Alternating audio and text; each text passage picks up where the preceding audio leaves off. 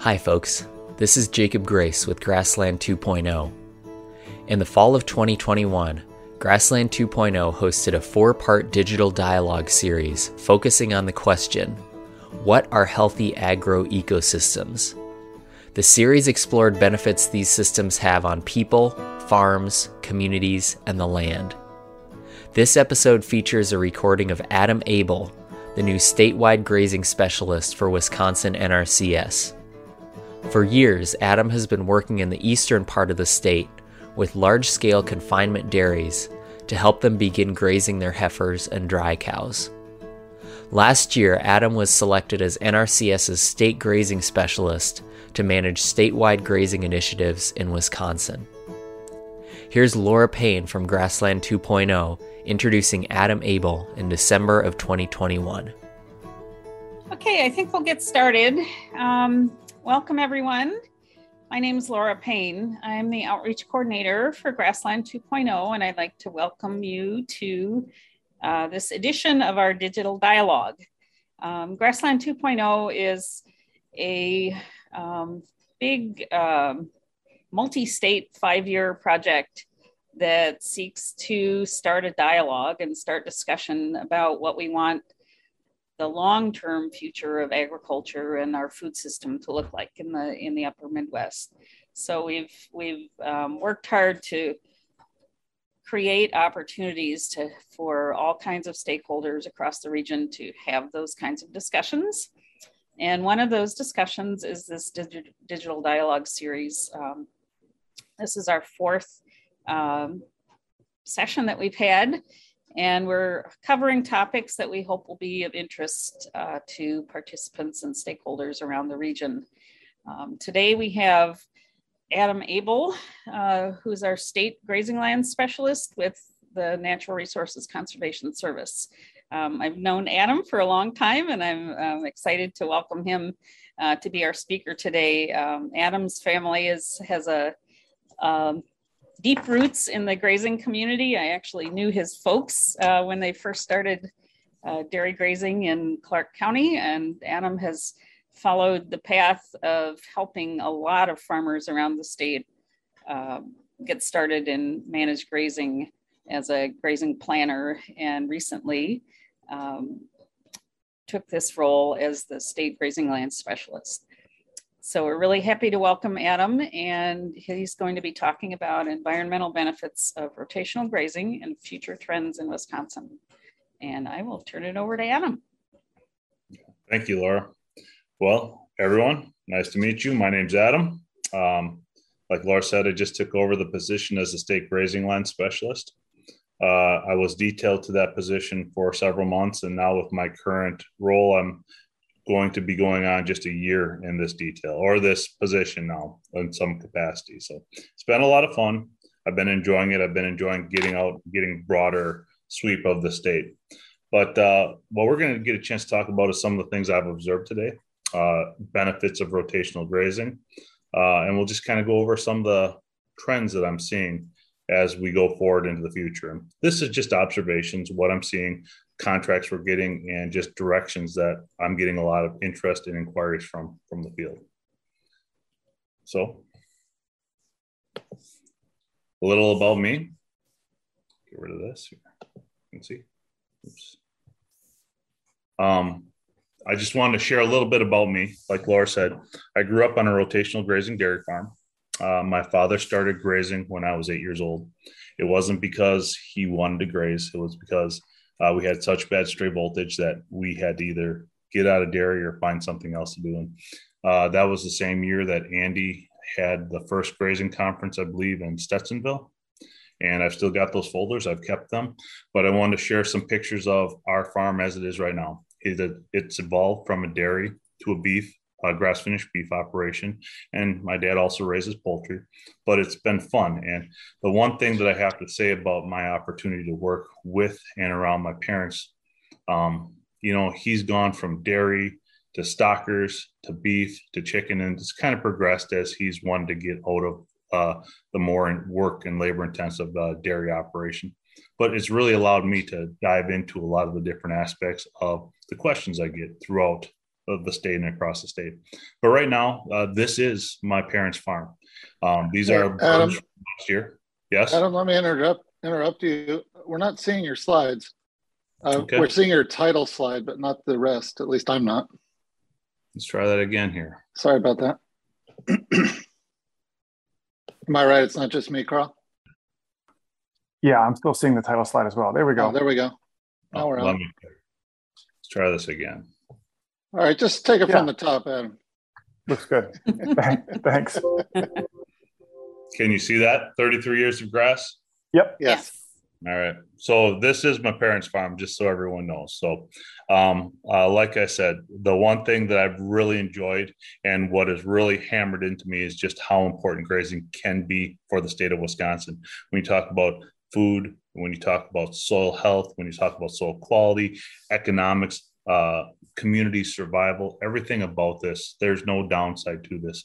And that's why I've been a huge supporter of grazing all my life. I feel super passionate about what we can do with rotational grazing. And I just love the direction I see some of this going. However, I work for the NRCS. Well, let's get into this. This is one of my favorite quotes, and this is something too. Anybody who works with grazers or wants to talk with rotational with rotational grazers or is interested in getting started in that, they really need to internalize this quote. And I love it. It's from Henry Ford. Whether you think you can or think you can't, you are right. And I can't say enough how true this proves all the time. I work with a lot of people who they are bound and determined that grazing is going to work and it will absolutely work for them. You know, they start, they do it, they're going to be successful. And just like anything else, if you go into this saying that it doesn't work, my dad tried that, the neighbor tried that, it's not going to work for me. You know, there's a lot to be said about mindset going into these different systems. And when you go from uh, our typical, and I'm going to say typical, um, because probably still a lot of people are more leaning towards a confinement system in a lot of ways. But those confinement systems are systems that we've used in Wisconsin for almost 100 years. That's what people grew up that's what they knew. That's how they understand operating with livestock in a lot of situations. So, really internalizing that mindset shift that actually is required to go to a management type system like rotational grazing. Some people, it's just real easy. That's just that's what they want to do. That's what they get. That's just their path. Um, some people are more mechanically aptitude and they don't. Um, it's a little harder uh, process to come to. But either either way, like I said, whether you think you can or you think you can't, you're right. That's Henry Ford's quote. I stand by that. That is true with grazing from here on out. And as far as the pictures today go, I believe that the majority of them are from successful grazing operations that I've worked with from Wisconsin. This picture here just happens to be from a farm up in Shawano County that was instrumental in helping us get rotational grazing throughout northeastern Wisconsin. Every large CAFO or large dairy operation that I worked with that now has heifers on pasture, they came out to this place first. So, um, unfortunately, the uh, previous owner passed away. Now I'm still working, have the opportunity to work with his son, but um, I have so much respect for this family and uh, the amount of people that we've introduced to this concept. A lot of it started right here. So, so why would a producer be interested in rotational grazing? You know, those are big questions. You know, you start talking about buying land and what are your goals and what do you want to do? And the same recurring themes come up all the time, you know, reducing your operating costs. You know, if if you were to keep cattle out for half the year, that means you don't have to start up the tractor to put away stored feed for half the year. Um, just just less infrastructure in general, typically on grazing in grazing environments. Now that being said, you know you have to understand that some systems are infrastructure heavy or or not, and you can flex that and build into that. So you got to be careful with that. It doesn't equal uh, cheap operating costs, but absolutely can reduce your costs with good management.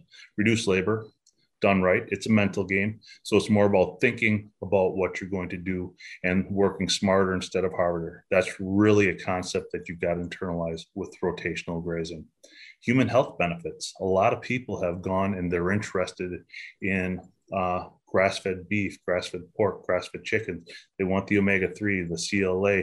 They want reduced, you know, uh, antibiotics, they want reduced, you know, hormones, all of that across the board. Most grazing operations, um, you know, are going towards a grass finish or a grass fed aspect of this. So they're reducing a lot of those other uh, inputs that are important to people.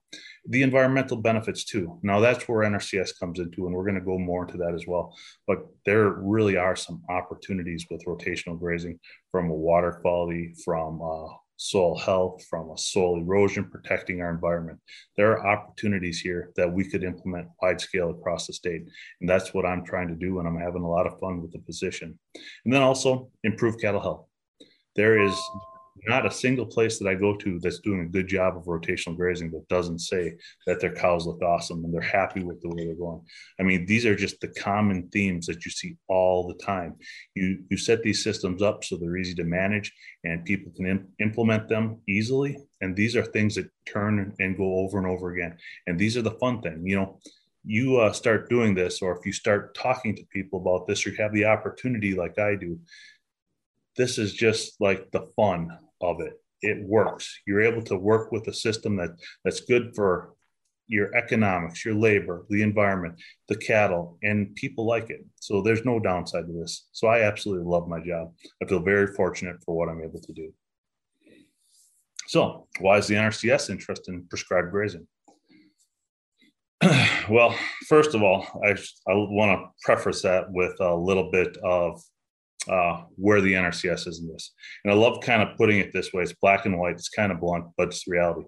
The NRCS is not interested in setting up farms or businesses or even pres- prescribed grazing in and of itself. What we're interested in is soil erosion, reducing that, water quality, you know, environmental benefits. That's what the NRCS is really interested in. What's really nice about this, if you set up a rotational grazing system, so that way it's something that's a long-term management scheme that's good for the environment. And oh, by the way, it's good for your cattle, it's good for your economics, it's good for your human health and it jives very good with what our programs and what our practice standards allow. You can really mesh those things together with an opportunity to set people up to have an impact on the local community. And there's like like i said before there's no downside with this. There is nothing but opportunity with our programs and just meshing those together. Now, that being said, you've got to clearly state your goals, have an understanding of where you want to go, and make sure that everyone's on the same page if you do move forward with something within the agency.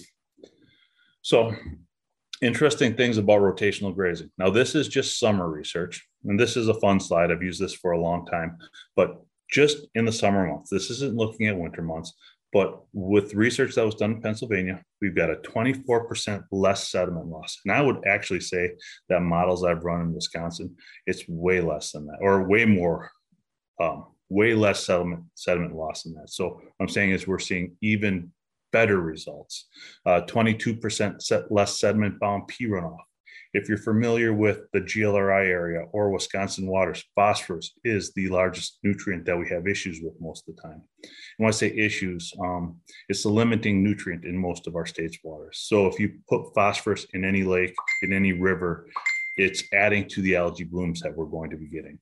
It's adding to degrading our surface water quality um, less soluble P runoff. So, you know, that's the the soluble P that maybe comes through a tile, or is there's so much phosphorus out there that it actually dissolves into the water and goes into our uh, waterways through concentrated flow paths.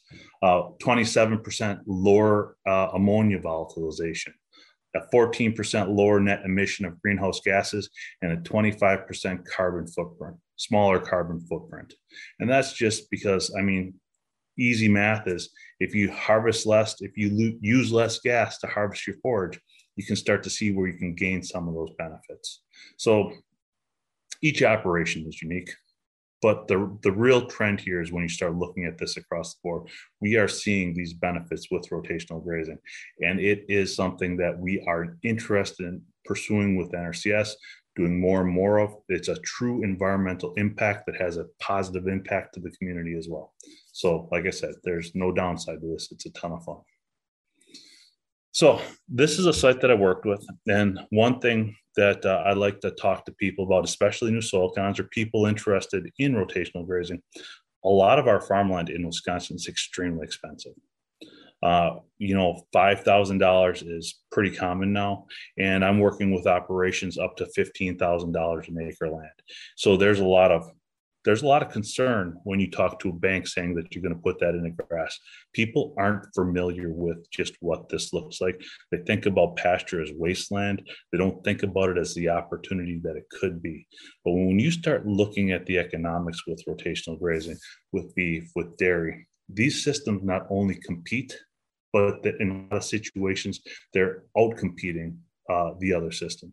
So now we've got a system that is great for the environment, is great for cattle health, human health, and oh, by the way, this is truly production agriculture. This competes with our dairy business models that we've got out there. This competes with our beef business models that we've got out there. Not only competes, but is proven to be better when you start running economic models that way. So when you think about conservation, a lot of people think about just as uh, resource concerns and you know how you're going to impact water quality and sediment loss and all these things that are happening with our lakes and streams and soils.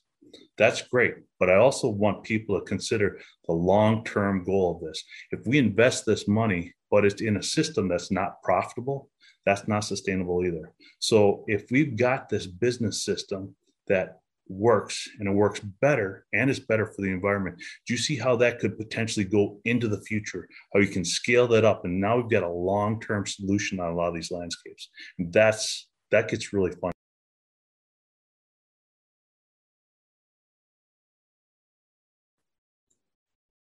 You're muted, Adam. Can you hear me? Yes. All right. Sorry talking to myself. Can you see um, the all the slider? Is it covered up by faces? No, we, we can see the whole slide. Yeah, right. we're on the 10,000 to 15,000 an acre one. I've just want to make sure that everyone's can see that. So anyways, this is a dairy heifer operation in Northeast Wisconsin. And uh, this is a fun one to be out to both Laura and Randy have walked this site with me, so it's a ton of fun. This site uh, is there is I don't know probably three quarters of a mile of river that runs adjacent to this site, and all that land that you're looking at right now, three eh, now it's four years ago was in a corn soybean rotation. So you want to talk about true impact We've got a buffer that covers the most sensitive areas on the property that he's got heifers on right now, and he's loving it. It's great. Um, here's another operation that I want to show, and this is just some of the impacts that we can do with rotational grazing and some of the benefits. So you go to a lot of these sites, and to be clear, I'm not a super big advocate of putting cows into the woods. But if we've got a situation where we're going to thin that down to 30%, and get sunlight in there and get grass going in there or if we can manage that in a way that's not going to have a negative impact downstream, there's opportunities there. This site was one that was thinned out. Um, there was mostly invasives in there. What we did was we left this and we took it down to a 30% canopy. Now, the one thing that I have to go back to, and I want to uh, get back to the same angles, this is the exact same site but the angles aren't the same. So I've got to go back and take a different picture with the same angle so it's a fair comparison. And I'll probably have to do it in April instead of May just to be fair with that. But the reality is there was no understory with this site because of the invasives and the shading out of any anything else that would come on. So there were gullies. You can look into that picture. There was severe bank erosion. That's just because there was nothing to slow the water down.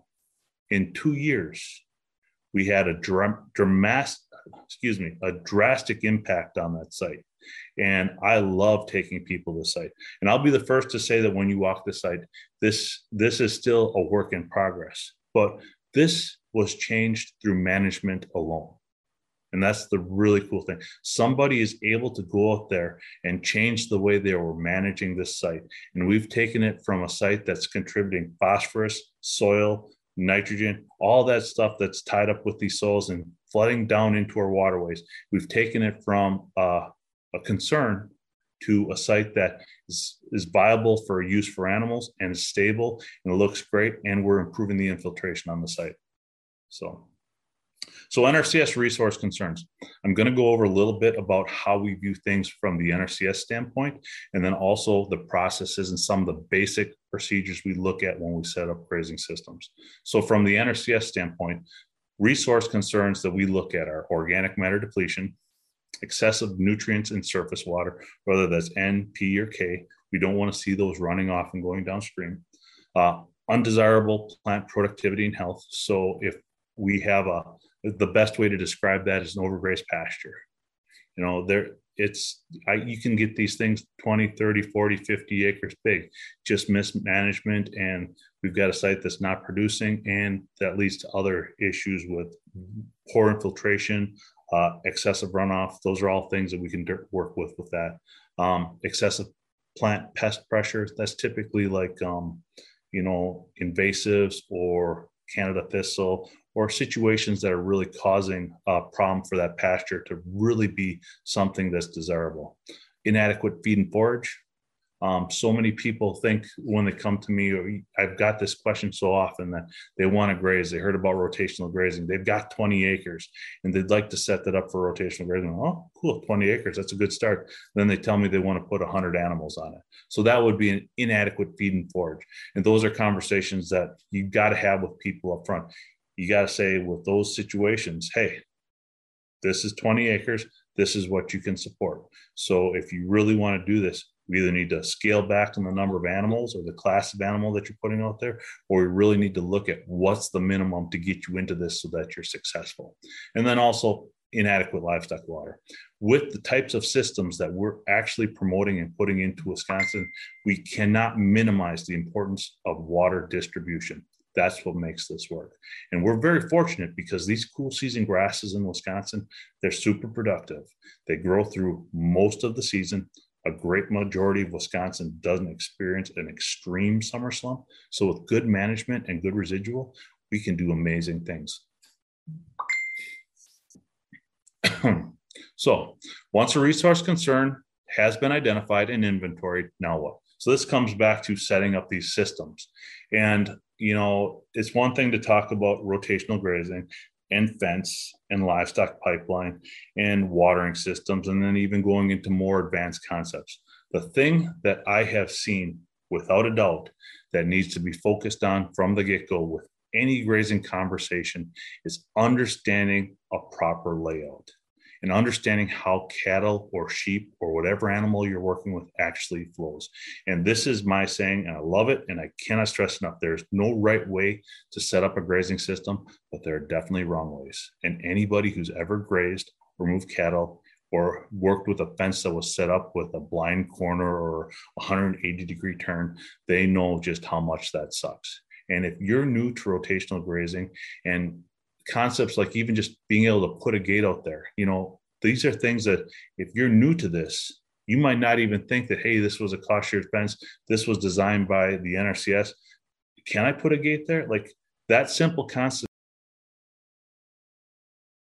So we'll finish up with uh, adam's presentation in the next 15 minutes or so and then still have some time for questions. So if folks um, have some thoughts or questions you want to share, uh, you can put those in the chat or just um, keep them in mind and we can, um, you can unmute and ask them yourself. So um, take it away, Adam. You want to go ahead and um, do the full screen with your slides? Thought I had, sorry. That's okay.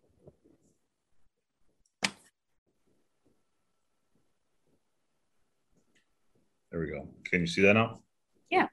All right, perfect. Um, we were here at the approved repair. We went through the forage. I think we're at this site right here. And then um, I guess my main purpose with starting out here was just to make sure that people understand that with rotational grazing, the the limiting factor for success from what i can tell is not uh, i shouldn't say one of the major limiting factors for success is truly understanding how to mesh all these different components together the fence the water lines the lanes the seeding make sure you get the right grass species on the right soils like it's not like there's just one way to do this but there are as I've said before, there are wrong ways to handle these situations, or there are less desirable ways, let's say. And if we can eliminate those hiccups with uh, beginning grazers, that's going to promote them or get them interested and show them the benefit of doing this long term. And that's what I've focused most of my planning on. So when you're designing a pasture layout, and I'm going to go through this a little quicker than I probably would have, just so everyone knows we get to the end of this. Um, I'm always thinking about efficiency. How intensive do you want to graze? Are you going to move them five times a day, or are you going to move them once every week? Because that has huge ramifications on what that's actually going to do. And I know that until you actually see this, like the one thing that I got to stress, like if you've got an interest in grazing, you really need to go out there and take some clippings and go out there and look at what happens, even going from a from a three day move to a one day move. When you start seeing the benefit as far as dry matter production, soil health, what actually happens in those pasture systems, I, I, always equate it to like a snowball. You get this thing going and it just builds on itself and it gets better and better and better and better and better. And it's rewarding to be a part of that. Um, other things as a beginning grazer, how much are you going to spend? Are you going to go out there with equipment? One of the biggest mistakes I see are people boxing themselves in to like these permanent pastures because they think that it's so much work to move polywire. So they're like, I'm going to build one acre pastures. I'm going to build 31 of them and I'm going to rotate every single day. That's going to work about once. And then the second time through, the grass is going to be at a different height or you're going to be into the summer slump. And it just, it really is a difficult situation to manage. And what ends up happening is you get parts that are way mature, you get parts that get overgrazed, and then you lose dry matter production. And then it's just this really bad cycle. I shouldn't say bad because it's not the end of the world, but you lose so much flexibility, you lose so much dry matter. Those are really not ways to get people excited about what can be done with these systems. So I'm a huge fan of a flexible system that we can take big equipment on, small equipment on. And the only thing that we're changing in these systems and these cropland scenarios that we're putting together is how we're harvesting that forage, whether it's with a tractor and haybine, or if it's with a beef cow or heifer or sheep or whatever you're using on your site. Then water, and then also um, uh, the landscape understanding topography is a big deal and those get more into the planning nuances of it but those are things you never want to minimize so, types of fence. Most grazers utilize uh, high tensile wire in Wisconsin.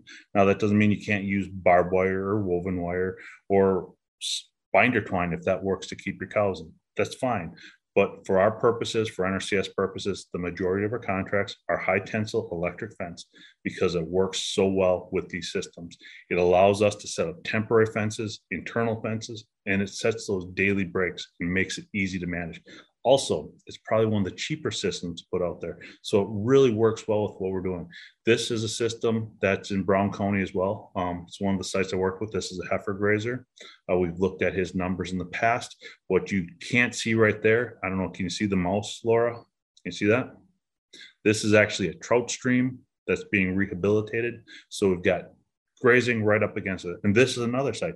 Five years ago, this was in a long term corn and soybean rotation. So now think about what we've got here as far as water quality management. We've got a, a economic system that's desirable for the producer to do, and he likes the way his heifers look after this.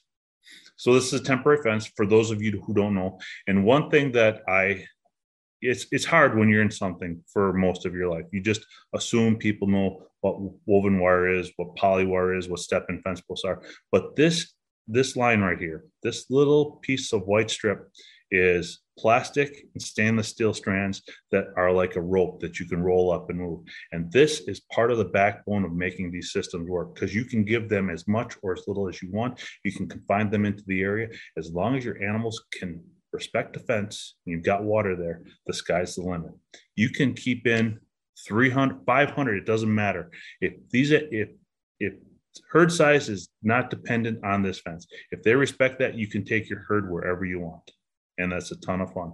And everyone's scared about this, but once they figure that out and once the animals know the system, you can do a lot with this. And the best part about this is animals can graze around corners. You can wind it around. You can take this and you can extend into your crop fields. So if you've got 80 acres of pasture and it's so dry this summer that you've run out of out of places to graze, what's a better decision? I'm going to start up the tractor and I'm going to cut that field and I'm going to bale that field and I'm going to bring it to the cows or put up some polywire and graze it and cut out all that extra stuff, all that extra cost and manage that and don't lose any of that production, but manage it with your animals instead of the equipment.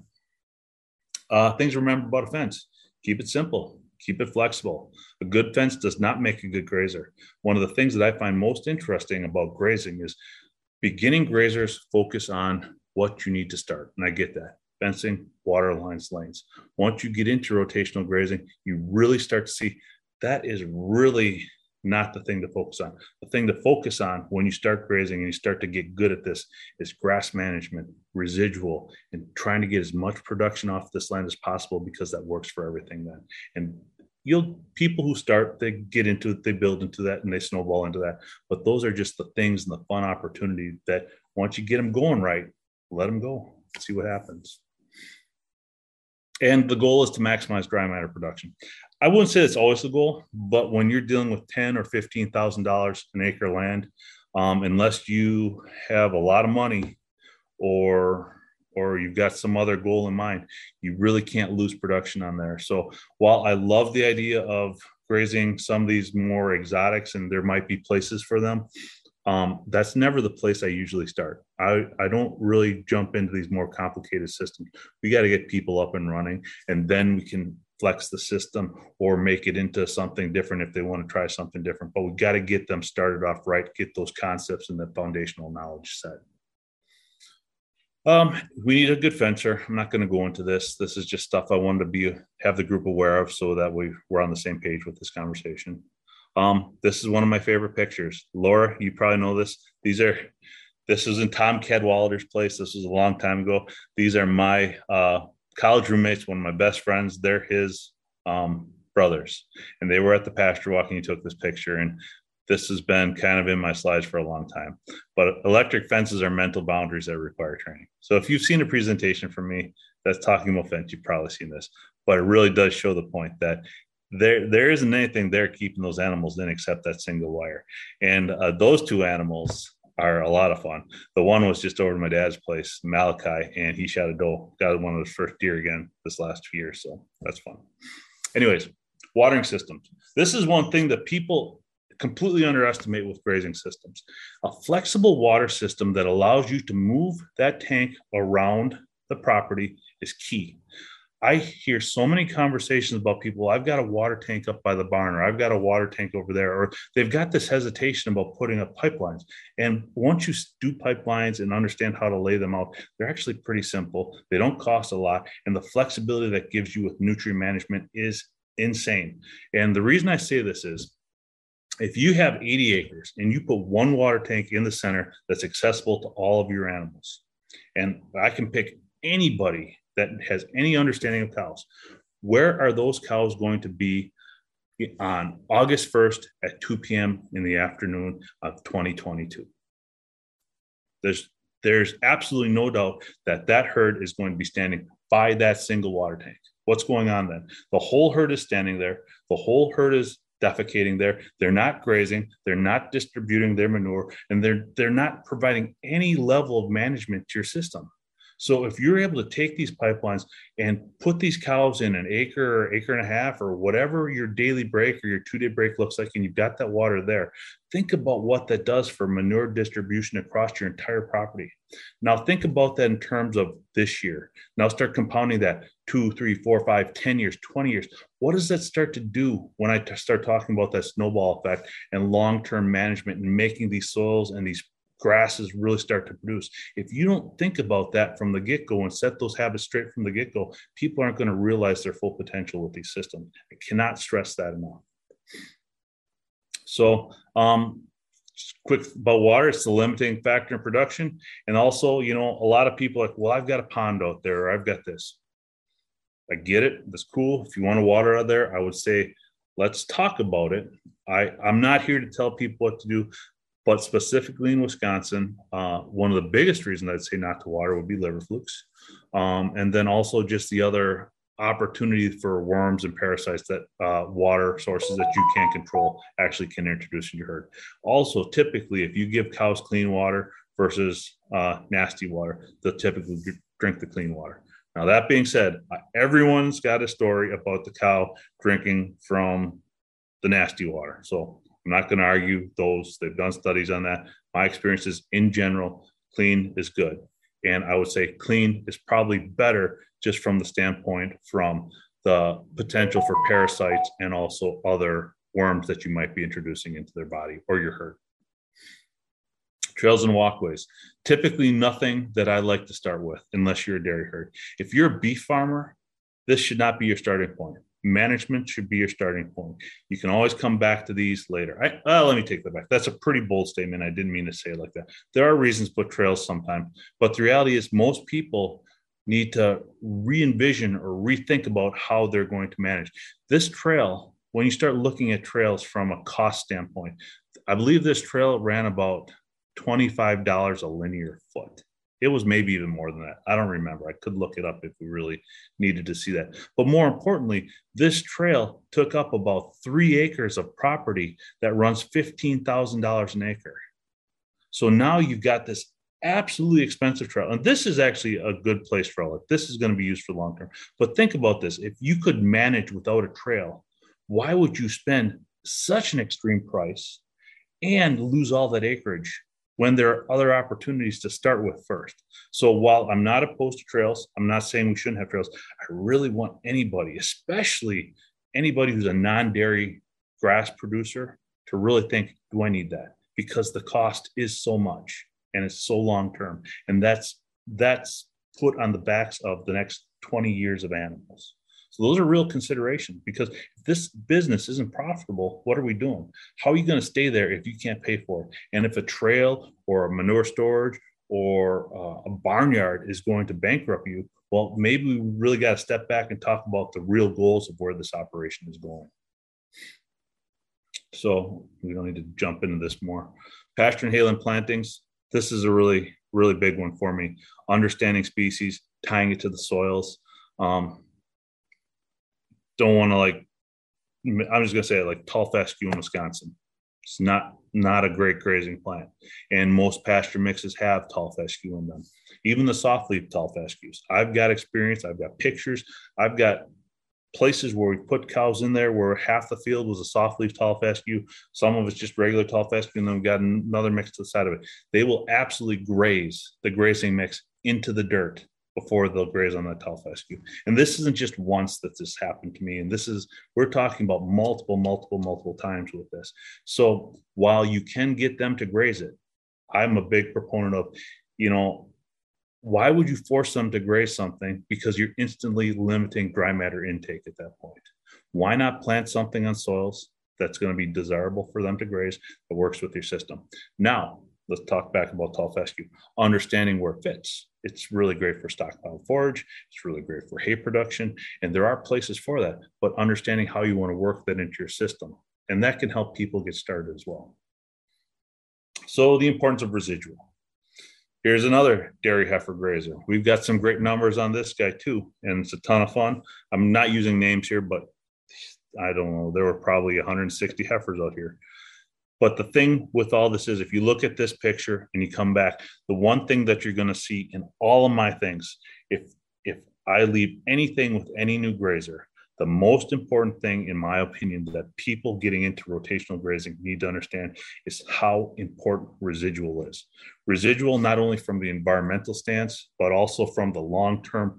We're talking about increasing your dry matter production on your property half again, twice as much, depends on where you were at. Like there's just that's the potential there. And people need to get over the concept of, hey, it's it's got to go to three inches, or you know, this this whole even grazing like a hayfield. You know, if you got five or six or seven inches of residual there, people are thinking, oh, I've lost that. You haven't lost it. And people, anybody can show a producer how they haven't lost that by understanding how to easily measure dry matter And you can do that. And what happens when you leave residual, you get into this rapid growth phase here, this phase two. So plants are growing exponentially as fast. They're not in this low area here where they've got to recover from the roots. All that recovery occurs from photosynthesis. So now, even though you left residual out there, instead of only grazing three or four times a year, I worked with people this last year who grazed eight times a year. So even though they took less off per pass, and they needed bigger acres, they grazed it twice as much as what the average hay cutting is. Now, this was a good forage year, and we've had good forage years, but the reality is, is I've been keeping tabs on this. I wish I would have kept better, better records, but I'm absolutely 100% confident that five to six inches on our cool season grasses is tip. It's going to outproduce the lower grazing. It just really is, and we need people to know that. So Voisin, this is if you are if you've been around grazing circles, this this is the Godfather. Um, I would recommend anybody read his books, but these are still the concepts that we live by. Rest is vital. Avoid overgrazing, and I would even go so far as to say avoid overgrazing by keeping residual at least three inches, but we should be thinking five, six, or seven inches, depending on your grass species.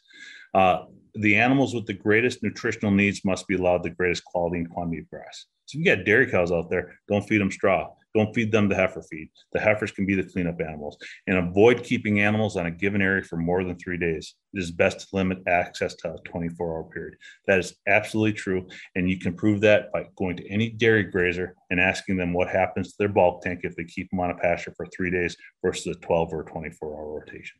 Very simple. You get this a flat, much flatter production curve if you're moving them every 12 to 24 hours versus three days. You start getting this roller coaster because they go in there that first day, they've got whatever they want, but they trample. Then they eat less the next day and they eat less the third day. There's something to really grasp about that management, what you can do if you understand those concepts. So, trends in Wisconsin that I'm seeing right now. I'm not going to say these are the only trends, but these have been the largest trends that I am getting questions on and answering in say I got to move my screen here though. So um, increase uh, interest in grass-fed and grass-finished or and organic beef. So when I look at the contracts, when I look at the questions I'm getting, there is a huge interest in the grass-finished beef market or the grass-fed beef market, maybe finishing on corn, and every nuance in the middle. So it's everything and anything in that statement. But it all kind of starts at the same point. So it's kind of one of those things where we can set up the grazing plan and you can work into a grass fed, then you can go to a grass finish. And then if you want to go to organic, go for it. Uh, there's no real conflicting interest there unless you're talking about potentially like materials used like post or or you know organic seed but if you're into it for three or four years you're pretty good then already heifers on pasture for dairy systems so wisconsin is still second for milk production in the US, I believe. So we're still the dairy state. But what I'm seeing is a lot of the the dairies are set with what they're doing. We're not seeing huge influxes of new grazers or new dairies. The new dairies are interested in rotational grazing, and I get anywhere from one to five of them a year. But where I'm seeing the most interest is truly the heifers on pasture because that works for any scale and any size. And when you start looking at the economics of that, that's just something that every dairy should be doing. Done well, that is absolutely an economic benefit to you. There's no downside to that that I can tell, unless you don't know how to manage pastures. The other thing is small ruminants, pasture pork, pasture poultry, um, rabbits, um, for the small operations or homesteaders. And I'm getting more questions from homesteaders. When I say homesteaders, I'm seeing a, a lot of people moving out to the country. We're seeing a lot of 10 to, let's say, 30 acre operations, sometimes smaller, sometimes bigger. Now, I put ruminants in there. Pigs aren't ruminants, poultry's not a ruminant. So, you know, this is outside of NRCS standards but it's not outside of our scope of work with where we can help people with. So while that doesn't fit nicely into like an EQIP contract or our, our goals or even our practice standards within the NRCS, I recognize that there's a huge interest in this across the entire state. Then some of the other things that I'm having a ton of fun with are extending the grazing season with cover crops, annual forages, and stockpiled forages. I think this is easily the most uh, underutilized option that most grazers are doing. And I'm getting more and more interest with this. And I want to see wide scale adoption of this across the state. I'm going to make a push to get more and more of this going because there's just like with some of these others, there's just no downside to this. Now, understanding how to do that and incorporating it, we do need to go over some of that. There are there's a bit of a learning curve with that, but it's nothing so drastic that anybody who's got a little grazing experience can do. I'm also seeing a huge increased interest in outwintering and or bale grazing just because it lowers your cost of production so much. When you look at beef operations and start looking at the economics of it, the big costs for beef operations are typically going to be uh, winter feed costs, stored feed costs, and then also uh, death loss. Those typically are top two to top three, somewhere in there, depending on the operation. What's so nice about outwintering is you can eliminate that mechanical cost of starting up the equipment every day or every other day in the winter or whatever you think. You still have to pre-place the bales, but it's a lot easier on everybody to put them out there in a weekend in October versus having to start that tractor up when it's 20 degrees or even negative 20 degrees out. So there's a huge benefit to outwintering. Not to mention now all that manure's out there, all that urine's out there. And if you plan that appropriately, so you're moving that and gridding that around, now you can move it from field to field to field and start applying a nutrient management plan with your grazing system. Think about what that means conceptually as far as long term management, long term dry matter production, and even lowered cost of production. And then um, the other thing that I'm seeing a lot of interest in are adoption of technology, grazing apps, grazing calculators, like we're working with with Laura and Randy drones. I've worked with people who are trying to move cattle with drones, uh, grazing collars like the dog collars and Batt-Latches and other concepts like that.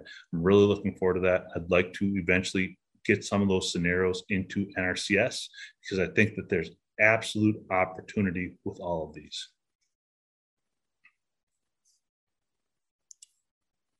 All right, so um, this is just an increase in grass fed and uh, organic beef. So the big thing with this that I'm seeing typically uh, the grazing interest across the state when I like break it into percentages, huge interest in beef operations across the state that probably would like put pork or chickens on the tail end with that, but their main product would be beef.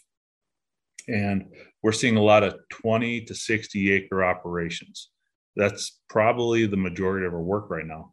And those are also the operations that have potentially the most opportunity to operate in the red and lose money. So I'm a big fan of having real conversations with people about starting this upright. This is an environmental quality incentive program with NRCS, but also let's set this up as a business. So long term, you're viable. You're going to be there. You're going to be happy with this. We'll make this easy for you to manage and not have it be a lot of work for you. And those are really big conversations, like we've talked about. The other thing that I see is the dairy heifers on pasture. I work a lot with this, and there's no downside to this. I've actually got three more CAFOs this year that are interested in putting their heifers out on pasture, and I'm developing plans for two of them right now. It's a ton of fun. It's amazing. And when you look at these numbers, I'm being conservative here. Confinement cost to raise a heifer is 250 a day. Pasture costs buck 50 a day or less, depending on what you've got going on. And every operation's unique. But the reality is, is typically we're seeing at least a dollar a day savings when you start putting these animals out on pasture. A lot of these bigger guys, that means if they're putting 100 animals out a day, that means they're for doing nothing, not taking any more land to raise them, having an animal that's as good or better, and saving $700 a week. That's really the conversation that needs to be had with these people. They just need to be shown how to do that. And, you know, then this is the other thing up to 2,000 pounds more milk their first lactation. So that was a paper that was put out. I've got people that have said they think they've seen it. That's the one number that I haven't actually quantified in the field with actual producer data or true numbers from people.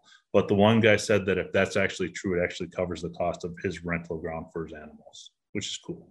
And then improved overall health. That's always something. I've got actually a, a, grazer I'm working with whose hoof trimmer was against him grazing. He just made a YouTube video about how good his cows uh, and heifers' uh, feet look now. So that's fun.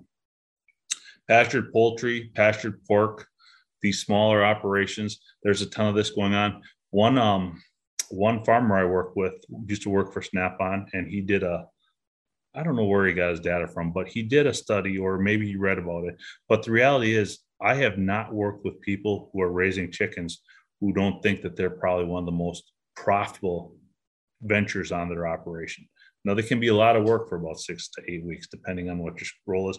But if you're talking about diversifying, getting animals on there, especially if you're looking at making all your income from home, I'm seeing just a ton of interest in this. And this happens to be my dad's place. So these were birds that I actually butchered this last year. So these birds, I took this picture and then we set up a outdoor processing plant. I can butcher a bird a minute. You can set this up. It's a ton of fun. I know I've got great protein for my kids and it's healthy. There's just no downside to it developing covers that work with crop rotations that can also be grazed. So I've got a no-till soybean field on the left that's got winter rye residual on there. And I put this picture in here for a reason, because the field adjacent to this, the winter rye was grazed. So it could be viewed as cover crop or annual forage or whatever you want to call it. But the reality is, is that that field if we would have had slower season or the grass would have gone, that would have been grazed off, and then the soybeans would still have been planted into there. And that gave this particular producer probably about a two to three week edge in the springtime for grazing while his pastures were catching up. And this same producer on the right, we planted vetch in between the corn, and he harvested that corn as grain, and then he grazed the stalks in the vetch. So we're working with a ton of these cropping rotations that have the potential to boost soil health, uh, add diversity to the rotation, but also now we can bring the cattle in there. And if we can get three weeks on the front and three weeks on the back at a minimum, I mean, that's huge when you start talking about the cost versus keeping them out there versus stored feed costs. So this is what I was talking about the stored feed costs. Grazing the covers, we were at with these numbers here, and we actually collected the data on this. We were at about a dollar head a day versus stored feed of over $2.50 a day. So every day that this herd is out is money in that producer's pocket. So when you start talking about margins with beef operations, you need to understand how thin they are. And I, I think that's one thing that I really want to stress within the NRCS and land conservation agencies. Like to build a manure storage in a barnyard for every beef operation is a really bad thing if they don't have the income to actually empty that. I've seen operations built where we've spent a lot of money and the cost to empty that pit basically ensures that that operation will always operate in the red. That is not long-term conservation. Now, on the flip side, I'm not against barnyards. I'm not against manure storage. I'm not against any of that. But I do think that the conversation should have been had up front first. We should talk about management, true management that's going to make this conservation project, this grazing, a long term viable option into the future. And that's what we've got to have if we want to see this success, successful long term. And then one of my favorites, we've been doing this at my folks' place since early 2000s bale grazing, strategically placing bales in the wintertime to lower your mechanical cost, to spread your manure, to put your urine out there. These systems work so well. I love working with producers about this. And to date, every single producer, I'm telling you, 100% of the producers that have done this the way I've asked them to do it has come back to me and said they love it and they won't do anything different. Now, you've got to have very real conversations with people about this because there's typically going to be a, a winter thaw and mud season's always there, right? So those are real things to consider. And I never want to get people into a situation that they don't want to do. So you better have some real conversations before just saying that bale grazing is amazing. It actually is amazing, but you've got to plan for the difficult portions of the year. So I kind of burned through that quick because we lost a little bit of time there. So um, let's go to questions. Thank you so much, Adam. Um, maybe we'll start with uh, we have a couple of questions in the chat that we can start with, and then if other folks have questions, uh, just let us know and we can uh, cover those too. Um, so the first one is from Altfrid Krusenbaum. Hi, Altfrid. Um, how do you feel about dairy grazers who do not water on pastures since cows are coming to the facilities twice a day? And I, I remember the yeah, I remember that kind of going back and forth over the years. Sometimes it's in favor and sometimes it isn't. I actually think that dairy grazers without water in the pasture get much better grass management than putting water in the pasture. I should have clarified that. I consider that a higher level management. I was more considering when I say the waters, the systems with heifers or beef that they're going to be locked out there. But to not have water in the pasture for the dairy cows and the ability to tank up, it's an absolute benefit. So I'm not scared of putting it out there one bit. So then the, the issue would be having a large enough tank um, by the barn when they come into milk so they're, they can all get their fill. Yep, they've got to be able to bulk up when they get there. Absolutely. Okay, and another water related question from Joey and Julia. Um, do you run permanent water lines out to the farthest fields in some of these systems? And are they above ground or below ground? Um, I run thousands and thousands of feet of water line every single year. We're talking some projects have miles of them. The reality is still pretty cheap. Um, yes, so the furthest field. Now, that being said, if you've got a, a one acre field that's, you know, on the backside of the farm, you might consider different options at some point, but don't be scared to run pipelines. As far as burying them versus on the surface, um, it's really going to be the producer's um, that's going to be a lot to weigh with the producer. I'm a bigger fan of not burying them because when I look back at all the systems that I've installed between fencing and water lines and all the pipelines typically have the highest failure rate. And as soon as it's buried, then you got to go find the problem. Now, I if someone is absolutely adamant that they want to bury that for some reason or other, or if maybe they want to extend the the winter or the fall grazing a little bit because you the ground can buffer it from frost. Yeah, that's fine. But I wouldn't start there. That's just me though. Great, great. Uh, question from Lynn Markham. Um, what is typical herbicide pesticide use on grazing lands and how does it compare to corn and soybeans? it's much lower. Um, as far as what we're seeing, typically with uh, the herbicides that we're using. I would say most of the time, if we do have a herbicide application, it's going to be on those initial seeding years for uh, pasture and hayland planting, just to set the ground or set the bar right. And then the other places where I see herbicide application would be with like thistle control or something like that. And there's different organic ways of handling that as well, but that's really uh, the majority of it. And as with anything, every operation is a little bit different, but it's drastically lower than corn and beans. Hi, Adam, would you want to maybe um, stop sharing your screen and then I'm, can see everybody's faces? I'm trying to get it up, and I don't know why it doesn't want to uh, do that. Resume share. Stop. Now let me see if I can do it. There we go. Sorry, I couldn't it wasn't allowing me to do anything. So thank you. That's okay. All right. Looks like Randy has a question for you. Go ahead, Randy. Thanks, Adam. Fantastic uh, talk. Um, I guess one of the things that we hear a lot is that um, grazing's great for the little guys. Grazing's great for, as you make uh, a lot of hay about here, um, uh, heifer grazing. What about um, this issue of that you can't really get too big uh, with respect to dairy in particular, but with beef too. Uh, do you see that as a real impediment, or are there ways that people are getting around that? And um, yeah, just be interested in your thoughts on that. So the reality is, I don't think that there's any herd that's too big to graze. And what we're running into in the Northeast area is going to be farmers that absolutely, when we start talking about grazing to CAFOs, I really thought that we were going to be run out. But the reality is, most of them are interested in, in some shape or form.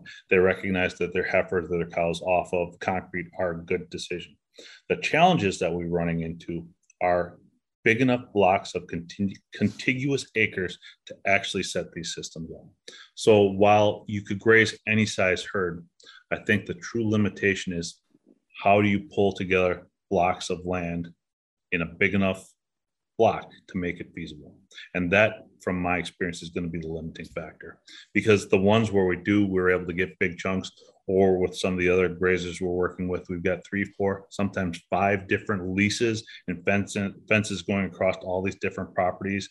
And that takes a huge level of coordination and communication to actually bring those together. So that is going to be a challenge, but we got a lot of time to try. So let's do it. Great. Here's a question from Todd. Hi, Todd. Um, he's asking about addressing old tall fescue paddocks, how to improve them. Uh, the best answer is two years of Roundup Ready beans. uh, the, the reality is, um, if they're grazing them, and it's not a problem and it works for your herd, it's pretty hard to get rid of unless you want to do a complete renovation. So I would probably say, hey, is that something that you could start looking at using alternatively? Since you've got it already, how can you make that something to your advantage? Tall fescue stockpiles amazingly well. So that's a plant that could be made into pretty pretty good hay for bale grazing in the wintertime. And then you could stockpile that into October and November and start utilizing that. Now, if your whole system's tall fescue, I would say we'd really have to have a conversation about your goals and the direction that you want to take the place. So, it, if they're grazing it, there's no issues. That's and you're happy with it, don't change it. But my experience has been that there's a reduced intake on tall fescue in the majority of circumstances that might not be an answer. I'm a little hesitant to go much more specific until I be on site and actually take a look at something like that. So. All right. Thank you. Other questions? Feel free to unmute yourself and, and speak up if you had a question or a comment. Could I ask uh, Adam just a follow up to that uh, Hmm. discussion about northeastern Wisconsin and, and kind of the limitation of not having contiguous land. Have you run across anyone that is, you know, starting to learn more about grazing and the benefits and willing to take some of their good cropland and transition it to pasture? Like, because I'm guessing that's the main hurdle here. You've got a lot of contiguous cropland out there, but I feel like it's it's a pretty big hurdle to kind of get heifer grazing land on par with your good cropland in terms of your whole farm kind of system management. Like, do you see any of that changing? Um, you're you're that's the wrong. That's not what's happening actually. People are putting in their good cropland. And the reason they're able to put their good cropland in is because we can set these systems up so that way we can still mechanically harvest it with any size of equipment. So, in order to get people to adopt this on their best cropland, which is what we should be doing, we've yeah. got to set up a fence system that doesn't impact their ability to harvest it with the biggest equipment out there. And that's how you do that by making long runs, keeping the ends open on both sides, and keeping it a super flexible system. The, the limit is not cropland adoption, the, the limiting factor is the fragmentation of property ownership, and that's probably the bigger hurdle. Gotcha. You know, if you look at a plat book up here, very few people have much more than 80 acres in any given block. Hmm. And if you start talking about just just a, regular, not even a capable sized herd, they'll have 100 bred heifers. You can't even support that on 80 acres, depending on the soils in a lot of places. So right. those are those are the challenges. So, gotcha. Cool. Thanks. Yeah. Great. Other questions? I'll jump into what I think is exciting. I think mixing these covers with grazing and using covers as a gateway drug for more grazing is a real opportunity. I think we're just scratching the surface on this. We've got a real challenge with the latitude that we're at in Wisconsin because some falls are great and some aren't. And we've got to figure out these mixes that work well consistently. I'm, I'd like to get to the point where we've got a mix that's consistently going to produce eight out of every 10 years that can handle heavy wet snow loads and can take our grazing seasons from May to October to, from May to December and January and beyond. And that is a true goal if we can get that going. And I'd love to see that adopted across the state. Now that works with dairy heifers, that works with beef animals. I don't know if those um, standing covers. I want to get some forage samples on that for to test it against dairy quality. I don't think it would work, but who knows? Maybe I'm wrong. You don't know. Depends on the on the crop, I suppose. Yeah. So Well, might. I think that's just a ton of fun. Then you start tying that with the bale grazing. Like there's just so much opportunity for good to happen with this. And I'm looking forward to that. So Altfrid, I see you got your hand up. What's up? Yeah, Adam, thank you so much for your presentation. I'm just wondering, uh, where do you see the future for dairy grazing in the state? Well, I I don't think that dairy is leaving Wisconsin. Most of the producers I'm working with are kind of set in their ways. What I think for dairy grazing, what I think should be happening is every producer that's not a CAFO should be looking at dairy grazing. I really think that because you know if you are dealing with four or five hundred head of animals, you're not talking about needing thousands and thousands of acres contiguous. You've still got a huge opportunity, and when you start looking at Tom Kriegl's numbers and just different numbers out there, that's just an untapped potential for people to dive into that. When I when I talk about interest with um, dairy heifers. The thing that's fun for me is most of the people, most of these herds that have started adopting grazing their heifers, the next step that they go to typically is going to be their their bred or their um, non-lactating dairy cows or dry cows. And then I've even got the next step that I get them looking at is their late lactation cows. So I'll take one step at a time and I try, I'd love to get more and more of them out there. So, but I was just making the comment from the standpoint of where most of our applications are coming in. I'm not seeing a lot of conversion on dairies, but I am seeing consistently, you know, that one to five a year, which I'd say is actually, it doesn't sound like much, but that's actually pretty good when you think that we've been losing so many herds across the state, which is so unfortunate. So, Randy? I wonder if uh, you might venture into the policy world, Adam. I know that it's uh, thin ice for you as an NRCS employee, but what do you see as uh, some policy levers that would be useful to help get more grazing out on the landscape? Make grass equal to corn and beans. I'm telling you, this is that simple. Give it a level playing field. It doesn't even need an advantage. It just needs a level playing field. Stand back and watch what happens. So you mean in terms of um, subsidies, subsidies and crop insurance and that sort of thing? Yeah, absolutely. I think I'd like Altfrid to comment on that too. Do you have any other? Because he's out of the dairy world. What do you think about that? Did we lose you? There yeah, you no, no. It takes me a while to unmute that. Sorry. um, yeah, that's a good question. I I'm not so sure that that would let's say, good example. A neighbor of mine had 700 cows, and um, I got, I talked them into grazing their heifers, uh, at least one group of the heifers last year, and and I tried to teach them how to move wire, how to move poly wire, and um, it after about two months of this, they gave up.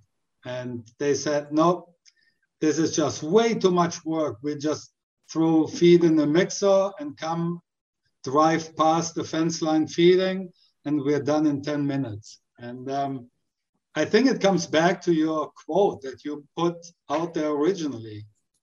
It is whatever, if you think it can be done, it can. And if you think it can't be done, it can't. And I'm not sure that policy changes help change the mindset of somebody who is so ingrained in believing in a confinement system versus a grazing system. I absolutely agree with that because my experience is the exact same as Altfrid's there. And this is the reality that I've run across. So when you start dealing with larger scale operations, you can get complete buy in from the owner, but the guy moving the fence better have buy in too.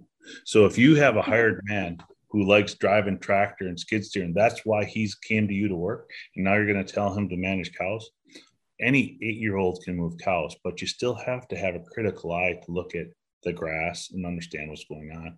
And it will be an absolute disaster if your hired man or hired woman doesn't have an aptitude for that. You have to have that in order for these systems to work because it is an absolute management shift. And I, I completely agree with you. But I also would say, though, that there's a lot of people that I've talked to that are interested. And you're not not not everyone's going to grace. It's just not going to happen. Not everyone wants to. It's still a free country. There's still ways to do good things in different ways. But what i would love to see is just an equal playing field for the people who are considering that so that there's not we're not going to cut them at the feet right away and i think that would be a benefit Thank you. Well, we have one last question. If everyone can hang on for a minute. Um, and that is, um, can you give a rough, rough estimate as to how many head of cattle can be supported on 20 versus 80 acres? That's a dangerous question. I don't, I don't want to just um, answer that. Let me, let me answer that differently. In general, in Wisconsin, the majority of our soils produce three to three and a half tons of dry matter a year, just with normal cropping systems. That means on average, the average acre of soil can support 1,000 pounds of animal per year, per summer, not per year, per summer. That is a pretty common math that we use. But you got to be careful with that because if you're on a two ton soil, you can get yourself in real trouble with that. So, so in general, it's about a thousand pounds per acre on the average Wisconsin soil but that is not math that I would hang my hat on anywhere because most grazing operations are buying what the bigger farmer didn't want. And it's the poorer soils, the steeper soils, the less producing soils. So be aware of that when you're doing your math and make sure you're not over uh, selling what this can be. The best and thing that's why the first step is a good grazing plan, right? Eh, Anna? Absolutely. Have someone look at that site and help you develop that. The best thing that Laura or I or Altfrid or anybody who's out there is not our knowledge of what we've done, but our contacts. Like if you want to do something, somebody knows somebody's already done it. So there's no sense to reinvent the wheel. Go over there and talk to that person. Say, hey, what do you think of this? They'll say, well, I really like this. I really like this. This absolutely sucked. I'll never do that again. And don't you know what they say wisdom isn't learning from your mistakes wisdom is learning from someone else's mistakes i mean we don't need to reinvent this wheel so we can take what has been learned over the last 30 years and move forward with a lot of this so that would be my the biggest thing that people could learn from the people that we all know as a group so Great. I think we'll wrap things up there. Um, thank you so much, Adam. And thanks to our participants for um, uh, sticking with us. Uh, we apologize again for that hack and the offensive material that was viewed. Randy um, did have one. I, I see a couple questions here, Laura. I'll stick around. I think they're they're applause, maybe. Oh, maybe. Sorry. yeah, Sorry. just hands, hands clapping. Yeah. yes. So, um, anyway, um, thanks everyone for joining us. Um, we'll be back in the spring, I think, with some more digital dialogues. So look for those, and if you have ideas of topics that you'd like to hear about, uh, please let us know. So, thanks so much. Thank you, everyone. Appreciate the opportunity. The Digital Dialogue series is continuing in 2022. You can visit grasslandag.org to learn more about this year's speakers and join one of our live webinars. A big thanks to Adam Abel for presenting in the Grassland 2.0 Digital Dialogue series.